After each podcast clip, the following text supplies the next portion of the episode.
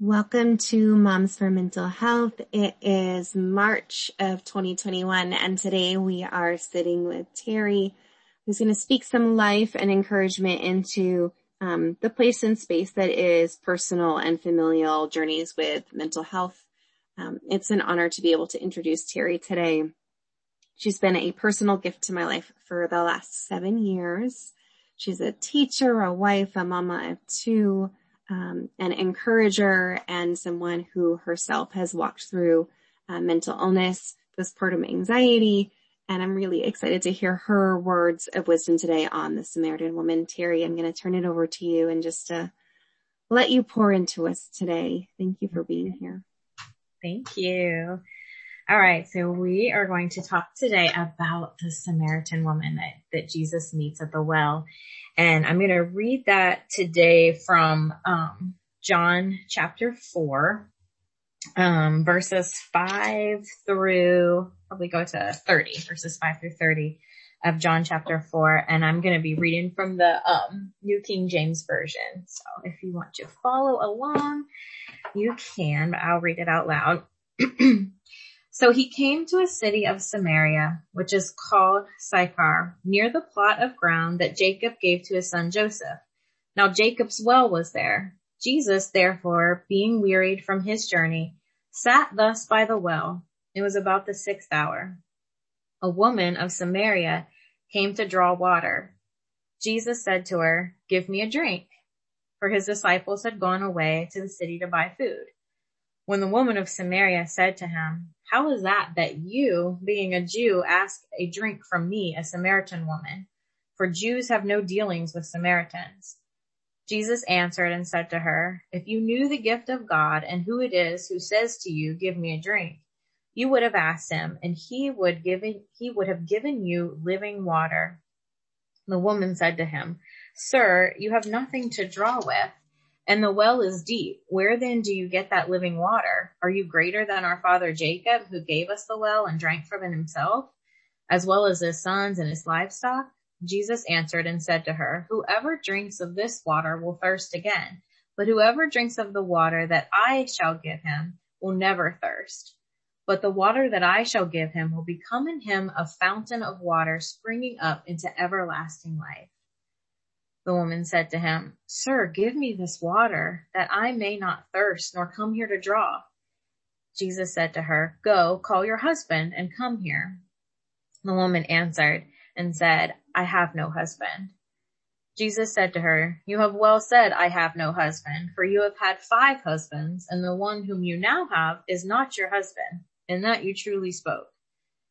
The woman said to him, Sir, I perceive that you are a prophet. Our fathers worshipped on this mountain, and you Jews say that in Jerusalem is the place where one ought to worship. Jesus said to her, Woman, believe me, the hour is coming when you will neither on this mountain nor in Jerusalem worship the Father. You worship what you do not know. We know what we worship. Our salvation is of the Jews.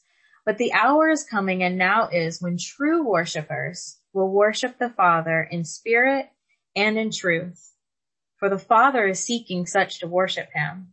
God is spirit, and those who worship him must worship in spirit and truth. The woman said to him, I know that Messiah is coming, who is called Christ. When he comes, he will tell us all things. And Jesus said to her, I who speak to you am he.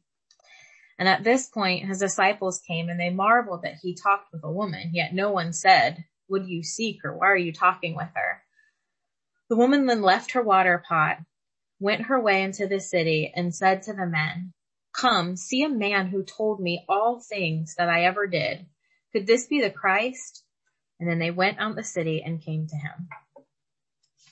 So um, there's so much that goes on in this. And as I started to really unpack it and research it, um, you know, God revealed even more things to me, but I've always kind of been drawn to this scripture. And I think there was a time in my life where I probably read it and thought that he was condemning her when he pointed out who she really was, that she, this woman who'd have five husbands and now she's with a man that's not even her husband.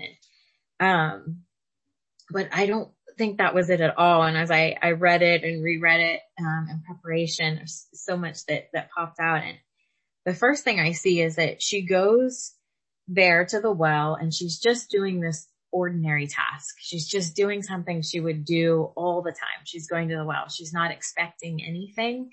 She's just going about her day to day. And that's when Jesus chooses to meet with her. He doesn't, you know, it's not this big elaborate event. She's not away at a treat, a retreat with her church friends. Like she's not going there expecting that she's doing her life and she's going to the well and he comes and speaks with her. And when he does, he breaks all the rules.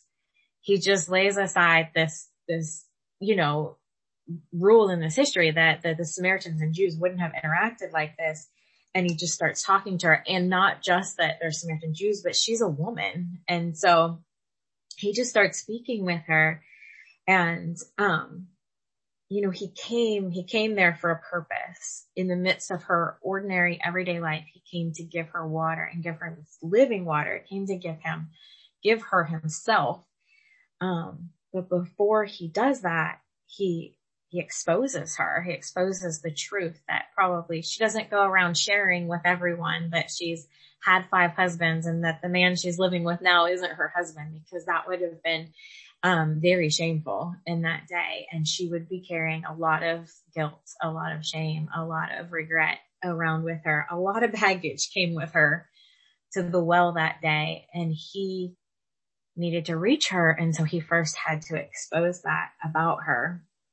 And I, I have to wonder what all she was carrying as she came that day because, um, these, these six different relationships that she's had and how often was she mistreated or abused or taken advantage of? Um, how often was she stripped of dignity um, and her worth? Was she degraded and dehumanized? Um, how much shame did she carry that day? I just, I have this feeling that she just came with a heavy heart and she just wanted to not be seen. Let me just, let me just go what, do what I have to do. Let me just go to this well and get the water that I need and go back, back to my home where no one can see me. I just want to be covered. I just want to, I want to do my thing. I don't need to talk to anybody. I don't need to be seen there. Um, and I, I just wonder if that's why he picked her. Like that's why he chose her. Um, why he chose to see her because she, maybe she didn't want to be seen. Maybe everything she was carrying was too much and she didn't want anybody else to see it. And this conversation as I researched, um, realized that this is the longest conversation from, from what I read. This is the longest conversation, one-on-one conversation with Jesus in the Bible. So this is, this conversation is a great honor. Um, and it's definitely the longest conversation with a woman in the Bible. Like this just didn't happen. Jesus didn't have these big, long, drawn out, recorded one-on-one conversations. He probably did with his disciples, but to be recorded in God's word this is important. What we're reading today is really important. And so, um, I think it's really awesome that we get to dig in and see why it's so important. What did he, why did he choose her? And, and why did he want us to know this? So why did he invest in this conversation? And why did the, the gospels choose to record it that way? Um, and I, I just have to, to wonder if it's because he knew she would carry the message out. You know, she would run out and say, I met a man that told me everything I ever did and that people would see how, how raw and real that was because she didn't want people to know everything she ever did. And yet she's proclaiming, I just met a man who told me everything I ever did. Um, and because beneath her shame and her scars and the weight that she carried and the labels the world had put on her, he saw her crown. He saw her. He saw his princess, his bride, um, his beautiful creation, you know, and he saw his daughter and just, so this king of glory comes and he chooses her, this unlikely character to reveal himself to her. And so as we read this passage, before he exposes her and says, yes, you've spoken well, you've, you've had five husbands and the man you're with now is not your husband before he does that, he actually exposes himself. He says, um, who he is. He says that he has come to give living water and he says, um, that, that he's not just a man. And later after he points that out, he says, well, I am he after he points out and it exposes her. So there's this process of, he says he came to give her living water and she's like, I don't even know what you're talking about. And then he exposes or he reveals into the light and into the truth everything about her, but not to condemn her, but to give her grace and to give her love and to love the deepest and rawest and ugliest parts of her. He came to, to love on her. And then he reveals who he truly is and says, I who speak to you am he. Um, after her heart has been open and broken and, and he sees who she truly is. Um, and so I just think, you know, we, we can think about what the world have, would have said about this woman and, and the, the kind of labels they would have used just for, you know, how the world would have talked about a woman like this, like she's been with five men and, you know, the man she's living with, you know, you, you hear all the chatty Cathys and the Karens out there casting, casting the blame upon her. Um, but that's not what Jesus does. That's not the labels he gives and that's not what he calls her. Um, and I just have to imagine this moment, like as I was reading this, I just had this, this visual of her standing there and like her hair just, just covering down in front of her face, you know, just kind of hiding who she is. Um, and the masks that she's probably tried to wear through the years to, to put on, you know, a, a well uh, appearance, you know, appearance the world would, would like and approve of. And, and now she's tried to just strive and push through and just imagine her face being turned downward, like just focus, just get my water and go. And when he says, I who speak to you am he in verse 26, I just have to think perhaps like she looked up in that moment and her hair moved back and her eyes just locked with his. And she just realized you are him. You are him and that in that moment as they, their eyes met, he saw everything in her and loved her all the same. And she saw everything in him and was just in awe. You know, I have to go tell everyone because, because I, something just happened. Something just happened in this moment where I least expected it here at the well. Uh, I just imagine those eyes that just pierce her soul. Um, sees through the mask she's tried to wear, sees through all that she's gone through, the ones filled with grace that she's never known before. Those men that have been in her life previously, they never looked at her with eyes like that. They never saw all that she could be and all who she really and truly was and is. But for the first time in her life, being basically naked spiritually and emotionally, being vulnerable and being exposed is the best thing that could happen to her. The best feeling because everything just, I just imagine everything drops away in that moment. Everything she's, she's carried and the shame and she just drops it all there at the well so she can run and tell everyone about this Messiah that she just met. Oh, we can't run if we're carrying bags of shame and bags of guilt and bags of regret. Um, but he exposed her so she could drop it all and leave it there and run, run to tell others about him. It was a good thing.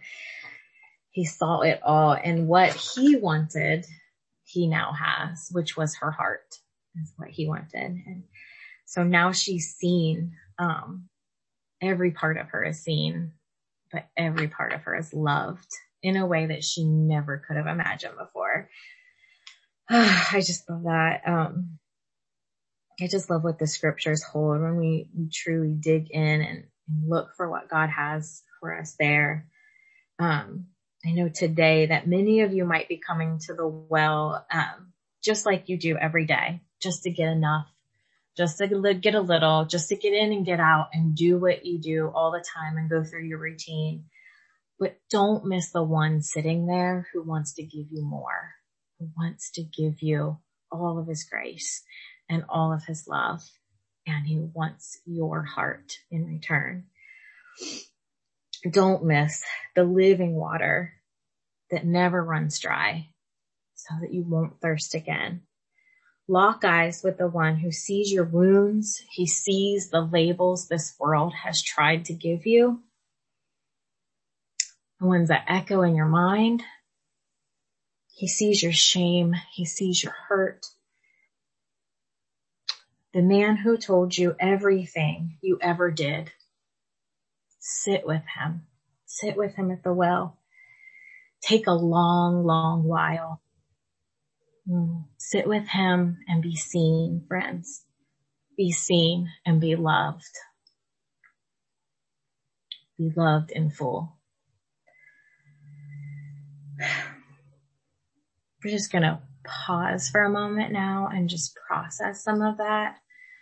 Um, some of the labels that come to mind when you think about that, some of the, the shame or the regret or the hurt that you've carried to your well today, um, where you'd like to just hurry and leave and get your water and get out. But friends, stay. Stay and dwell in it for just a moment and let him give you more. Let him give you that water that never runs dry. Let him give you that living water. Let him see every part of you and love you all the same. Going to sit for a moment and just process through some of that. And then we're going to do a little bit of um, reflection and response.